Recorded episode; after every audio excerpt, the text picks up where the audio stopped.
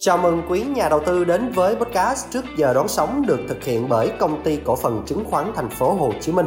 Podcast được phát sóng định kỳ vào 8 giờ 30 phút sáng thứ ba và thứ năm hàng tuần trên stockinside.hsc.com.vn cùng với hai nền tảng quen thuộc là SoundCloud và Spotify. Tôi là Hoàng Tâm là người sẽ đồng hành cùng quý nhà đầu tư trong số phát sóng này.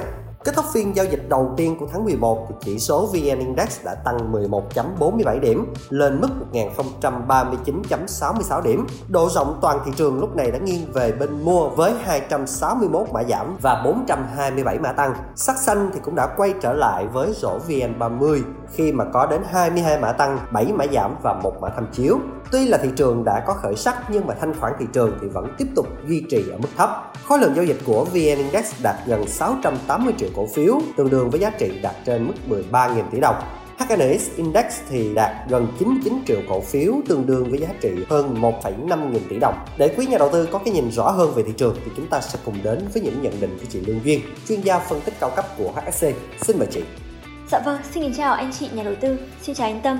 Rất vui được gặp lại mọi người trong số tiếp theo của chương trình podcast trước giờ đón sóng của HSC trong buổi sáng ngày hôm nay. Rất cảm ơn câu hỏi mà anh Tâm đã đưa ra về góc nhìn thị trường của Duyên ở thời điểm hiện tại. Thì chúng ta vừa trải qua tháng 10 với diễn biến đầy biến động và không mấy tích cực của hầu hết các chỉ số chứng khoán toàn cầu, đúng không ạ?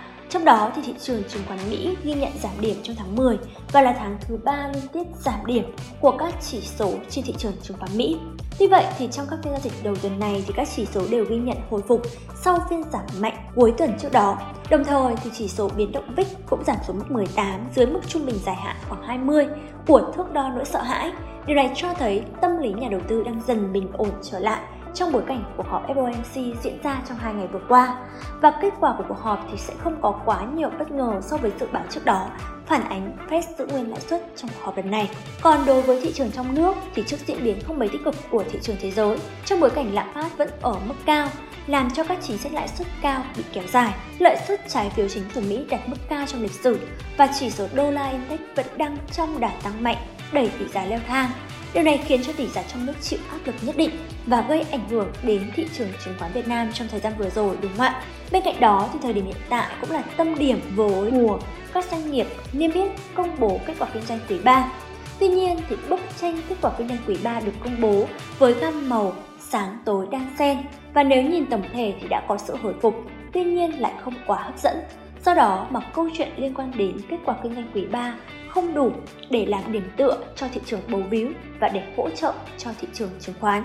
Do đó mà thị trường chứng khoán Việt Nam cũng đã khép lại tháng 10 với mức giảm khoảng là 11% và tổng của nhịp giảm lần này kéo dài 2 tháng vừa qua. Và chỉ số VN Index cũng ghi nhận bốc hơi từ vùng đỉnh quanh mức 1.250 điểm. Tới ngày hôm nay gần 215 điểm, tương đương khoảng giảm 17%. Đây là mức điều chỉnh trong ngắn hạn được cho là rất mạnh và đã gần như xóa sạch toàn bộ những thành quả kể từ hồi tháng 5 đối với nhiều cổ phiếu và thị trường.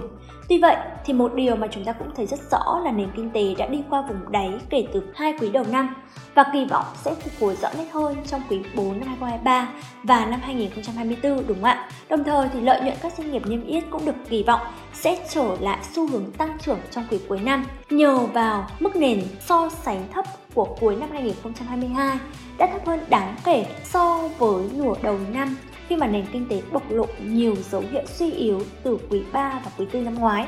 Bên cạnh đó thì các chính sách hỗ trợ của chính phủ và ngân hàng nhà nước đẩy mạnh đầu tư công, giảm thuế VAT hay là hạ lãi suất vân vân cũng đã bắt đầu thẩm thấu vào kết quả kinh doanh của các doanh nghiệp. Lĩnh vực sản xuất có dấu hiệu hồi phục tốt trong các tháng gần đây và kỳ vọng tăng tốc trong các tháng cuối năm nhờ mùa tiêu dùng cao điểm ở Mỹ và EU cũng như là trạng thái hàng tồn kho của các doanh nghiệp Mỹ đã giảm mạnh. Do đó mà trong góc nhìn dài hạn hơn đối với thị trường thì vẫn là xu thế hồi phục cùng với sự hồi phục của nền kinh tế. Vậy thì quay trở lại với thị trường chứng khoán Việt Nam trong phiên giao dịch ngày hôm qua, phiên giao dịch đầu tiên của tháng 11 đúng không ạ? Cho anh chị nhà đầu tư sẽ thấy rằng là ở trong phiên giao dịch ngày hôm qua, lực cầu tham gia bắt đáy mạnh mẽ hơn ở vùng giá thấp khi mà chỉ số nhúng mạnh xuống quanh vùng 1020 điểm. Đồng thời thì áp lực bán cũng được tiết chế hơn ở phiên giao dịch ngày hôm qua đã giúp cho chỉ số thị trường chung ghi nhận sự hồi phục trong phiên dịch đầu tiên của tháng 11. Theo đó mà cả hai chỉ số VN Index và chỉ số VN30 đều ghi nhận tăng điểm tốt với sự dẫn dắt hồi phục của nhóm cổ phiếu vốn hóa lớn và nhóm cổ phiếu ngân hàng. Tuy nhiên thì ngày hôm qua mức thanh khoản vẫn chỉ ghi nhận ở mức thấp. Điều này cho chúng ta thấy rằng là, là dòng tiền lớn vẫn chưa tham gia và yếu tố tiết cung vẫn đang là yếu tố hỗ trợ cho phiên hồi phục này. Và nếu như việc hồi phục của thị trường chỉ dựa vào yếu tố tiết cung thì quá trình hồi phục sẽ thiếu đi tính bền vững và chưa đủ thuyết phục. Đồng thời thì các chỉ báo định lượng cũng đang cho thấy rằng là tín hiệu xác nhận sự đồng thuận của nhóm cổ phiếu trụ cột là chưa có. Do đó mà phiên hồi phục này chỉ tạm thời, được coi là phiên hồi phục mang tính hồi phục kỹ thuật. Theo đó mà các vị thế trong ngắn hạn cần phải hạn chế FOMO cho tới khi thanh khoản được cải thiện và xu hướng của thị trường trở nên rõ ràng hơn. Và ở những nhịp hồi phục kỹ thuật thì sẽ chỉ phù hợp với những nhà đầu tư chuyên nghiệp có kinh nghiệm để tận dụng tối ưu hóa lợi nhuận còn với các vị thế với tầm nhìn trong chung và dài hạn thì anh chị nhà đầu tư cũng có thể dần chia nhỏ từng phần để dần tích lũy với những cổ phiếu có cơ bản tốt, còn nhiều tiềm năng tăng trưởng, đặc biệt tại những vùng hỗ trợ mạnh của các mã cổ phiếu. Dạ vâng, và đó là một vài những quan điểm của Jane về thị trường ở thời điểm hiện tại. Cảm ơn anh chị nhà đầu tư đã lắng nghe, cảm ơn anh Tâm.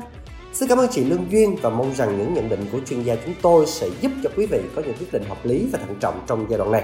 Chúc cho quý nhà đầu tư sẽ luôn gặt hái được nhiều thành công trên thị trường. Xin chào và hẹn gặp lại trong trước giờ đón sóng tuần sau.